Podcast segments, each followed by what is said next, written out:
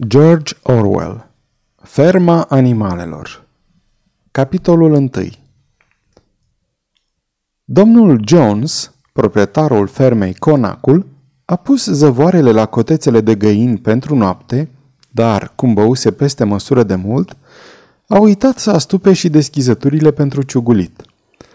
Cu cercul de lumină al felinarului jucând dintr-o parte în alta, el a traversat curtea împleticindu-se și-a zvârlit cizmele din picioare la ușa din spate și-a turnat un ultim pahar de bere din butoiul din cămară, apoi a urcat scările spre dormitor, unde doamna Jones începuse deja să sfore.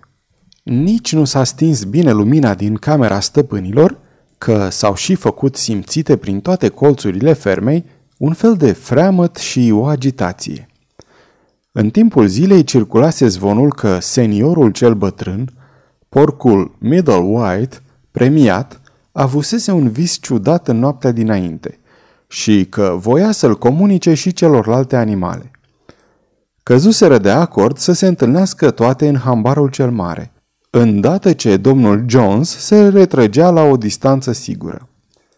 Bătrânul senior, toată lumea îi spunea așa, deși la expoziție fusese prezentat sub numele de frumosul din Willingdon, impunea atâta respect la fermă, încât fiecare era oricând gata să-și sacrifice o oră de somn pentru a auzi ce avea el de spus. La un capăt al hambarului cel mare, pe un fel de platformă înălțată, seniorul aștepta deja, instalat pe culcușul lui de paie, sub un felinar agățat de o bârnă. Avea 12 ani și în ultima vreme crescuse parcă prea lăbărțat dar era încă un porc cu aspect maestos și arăta înțelept și binevoitor, cu toate că niciodată nu îi se tăiaseră colții. Nu după mult timp, au început să sosească și celelalte animale, fiecare făcându-se comod după obiceiul său. Primii au venit cei trei câini, Bluebell, Jesse și Pincher, pe urmă porcii care s-au așezat pe paiele din fața platformei. Găinile s-au cocoțat pe pervazurile ferestrelor. Porumbeii s-au suit bătând din aripi tocmai pe căpriorii acoperișului, iar oile și vacile s-au așezat în spatele porcilor și au început să rumege. Boxer și Clover, cei doi cai de tracțiune, au sosit împreună, mergând foarte încet și atent, cu copitele lor mari și păroase, de teamă să nu calce vreun animal ascuns în paie. Clover era o iapă corpolentă, între două vârste, care arăta foarte mămoasă și care nu-și mai recăpătase deloc silueta după cel de-al patrulea mânz. Boxer era un animal uriaș, înalt de peste 1,80 m și mai puternic decât oricare doi cai normali luați la un loc. O dungă albă îi mergea de-a lungul capului, dintre urechi până la nas, dându-i un aer destul de nătărău și, de fapt, el nici nu era prea inteligent, dar toată lumea îl respecta pentru tăria lui de caracter și pentru formidabila putere de muncă. După cai au intrat Muriel, capra cea albă, și Benjamin, măgarul. Benjamin era cel mai bătrân animal de la fermă și cel mai puțin sociabil. Vorbea rar, iar când vorbea, de obicei lansa câte o remarcă plină de cinism. De pildă, Spunea că Dumnezeu îi dăduse coadă ca să gonească muștele, dar că el ar fi preferat să nu aibă nici coadă, nici muște. Numai Benjamin, dintre toate animalele de la fermă, nu râdea niciodată. Dacă îl întreba cineva de ce, spunea că nu vedea nimic de râs. Și totuși, chiar dacă nu recunoștea deschis, se simțea legat de boxer. Și unul și celălalt își petreceau duminicile de obicei pe pășunea cea mică din spatele livezii, păscând umăr la umăr, fără să scoată o vorbă. Cei doi cai tocmai se instalaseră când au intrat în șir în hambar un câr de rățuște, rătăcite de mama lor, măcănind în șoaptă și fățâindu-se dintr-o parte în alta, în căutarea unui loc unde să nu fie călcate în picioare. Clover a făcut un fel de zid în jurul lor cu piciorul ei din față – iar rățuștele s-au ghemuit la pământ una într-alta la adăpostul piciorului ei și au adormit imediat. În ultimul moment a intrat și Molly, iapa cea albă, frumușică și proastă, care trăgea la cabrioleta domnului Jones cu un mers afectat, elegant, molfăind o bucată de zahăr. Ea și-a ales un loc în față și a început să-și vânture coama albă, sperând să atragă atenția celorlalte animale către panglicile roșii cu care și-o purtea împletită. Ultima a intrat pisica, privind în jur, ca de obicei, după locul cel mai călduros. Până la urmă s-a înghesuit între boxer și clover și odată instalată s-a pus mulțumită pe tors și a ținut-o tot timpul cât a vorbit seniorul, fără să asculte nici măcar o singură vorbă.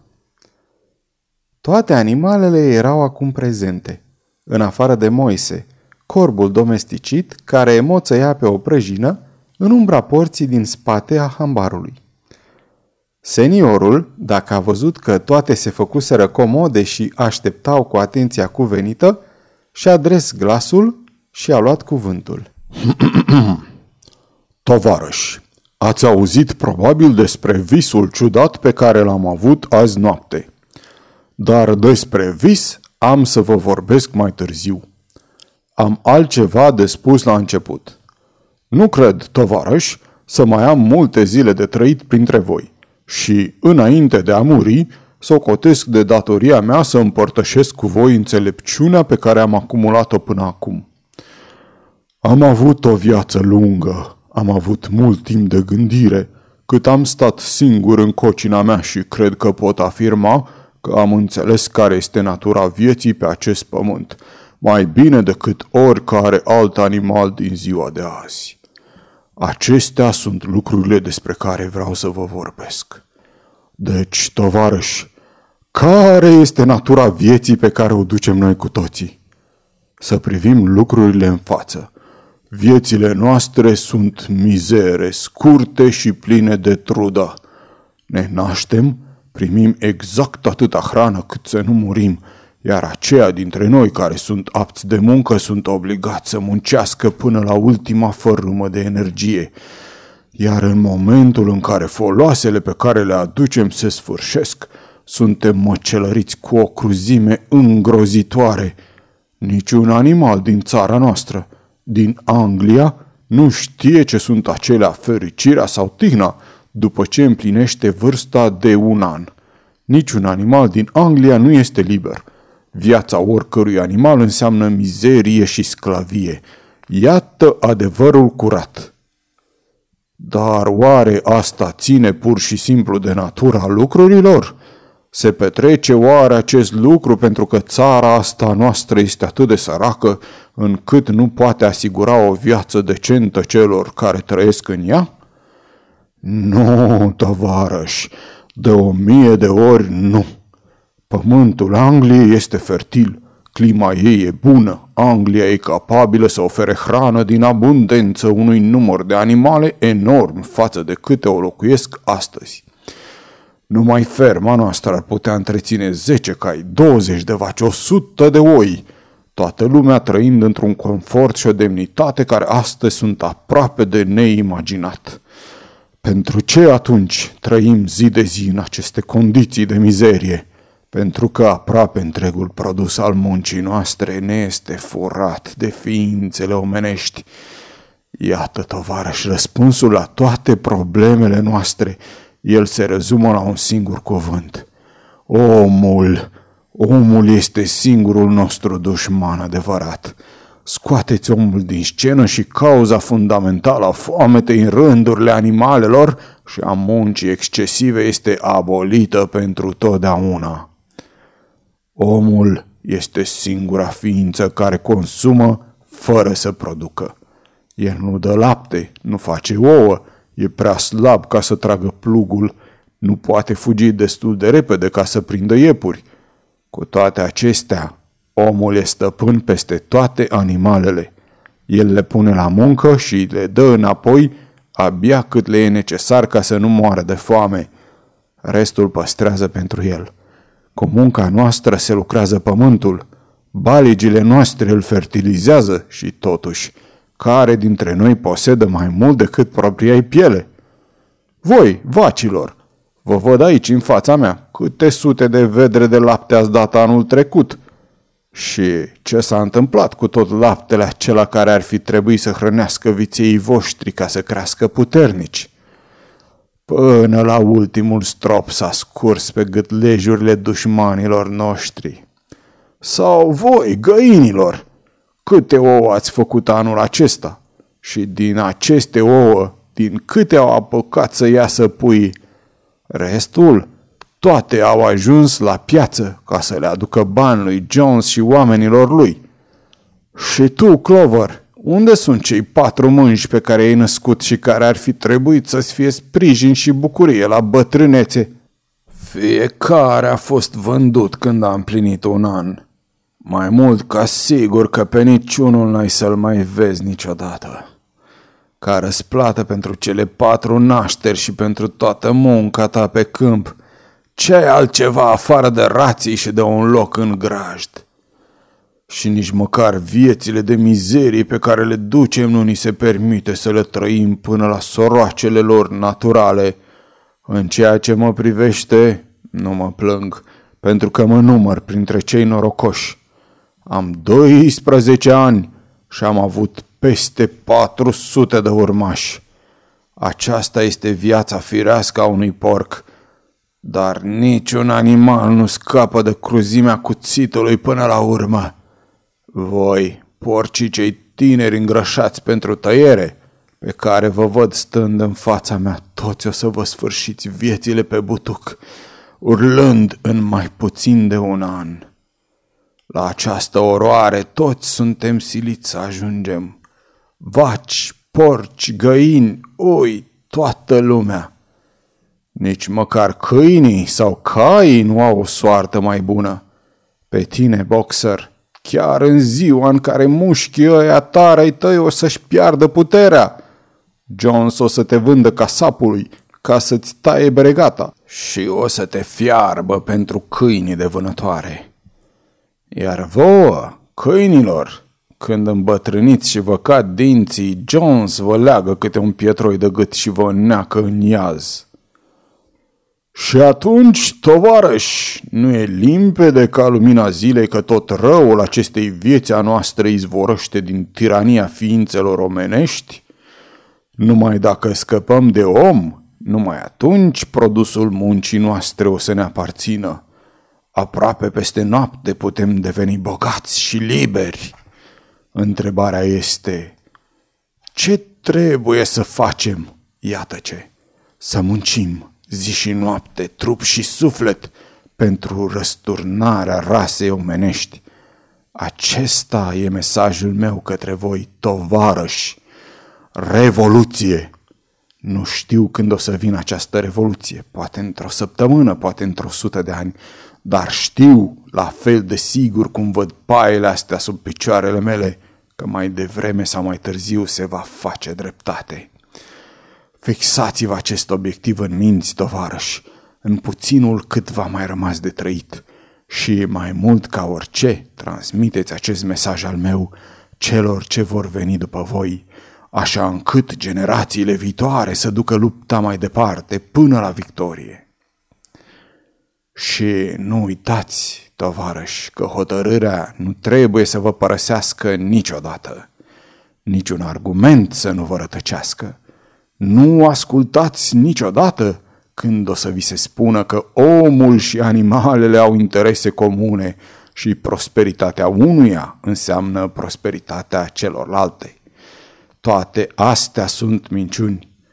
Omul nu servește niciodată interesele vreunei alte creaturi în afară de el însuși, iar între noi, animalele, să fie o unitate perfectă, o tovărășie perfectă în luptă, toți oamenii sunt dușmani, toate animalele sunt tovarășe. În momentul acela a izbucnit o gălăgie cumplită.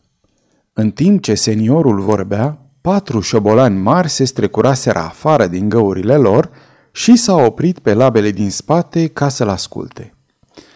Câinii au zărit dintr-o ochire și, numai țâșnind fulgerător înapoi spre găuri, au izbutit șobolanii să scape de colții lor. Seniorul și-a înălțat copita pentru a face liniște, apoi a zis Tovarăș, iată o problemă care trebuie rezolvată. Animalele sălbatice, cum ar fi șobolanii și iepurii de câmp, sunt ele prietenii ori dușmanii noștri? Să supunem la vot. Pun în fața adunării această întrebare. Sunt șobolanii tovarășii voștri? Votul a hotărât imediat cu o majoritate covârșitoare că șobolanii erau tovarăși. Numai patru dintre animale s-au împotrivit. Cei trei câini plus pisica, descoperită însă mai târziu că votase și pro și contra. Seniorul și-a reluat discursul. Mai am puține lucruri de spus. Repet, nu vă uitați niciodată datoria de dușmănie față de om și toate cele legate de el. Oricine merge pe patru picioare sau are aripi, este prieten. Oricine merge pe două picioare, este dușman. Și țineți minte și faptul că luptând împotriva omului, nu trebuie să ajungem să semănăm cu el. Chiar după ce l-ați învins, nu-i adoptați viciile. Niciun animal nu trebuie să locuiască vreodată în casă, sau să doarmă în pat, sau să poarte haine, sau să bea alcool, sau să fumeze tutun, sau să se atingă de bani, sau să se apuce de comerț. Toate obiceiurile omului sunt rele. Și mai mult decât orice altceva, niciun animal nu trebuie să ajungă vreodată stăpân peste alte ființe ca și el. Slabe ori puternice, inteligente ori simple, noi, animalele, suntem ca frații. Niciun animal nu trebuie să ucidă vreodată un alt animal. Toate animalele sunt egale. Și acum, tovarăși, să vă vorbesc despre visul meu de azi noapte. Nu vi-l pot descrie. Era un vis despre cum va arăta pământul după dispariția omului. Dar el mi-a readus în minte un lucru pe care îl uitasem de mult. Acum mulți ani, pe vremea când încă mai eram godac, mama mea și celelalte scroafe cântau un cântec vechi – din care cunoșteau doar melodia și primele trei cuvinte. Eu am învățat această melodie în copilăria mea, dar de mult timp mi-a zburat din minte. Azi noapte, totuși, mi-am reamintit-o în vis. Și ce și mai important, mi-am dat seama că știu și cuvintele, cuvinte pe care mai mult ca sigur le cântau animalele de demult și au fost uitate de generații întregi. O să vă cânt acel cântec, tovarăși, chiar acum. Eu sunt bătrân și am vocea răgușită, dar voi, după ce vă învăț eu melodia, îl veți putea cânta mai bine fără mine. Se numește Animalele din Anglia.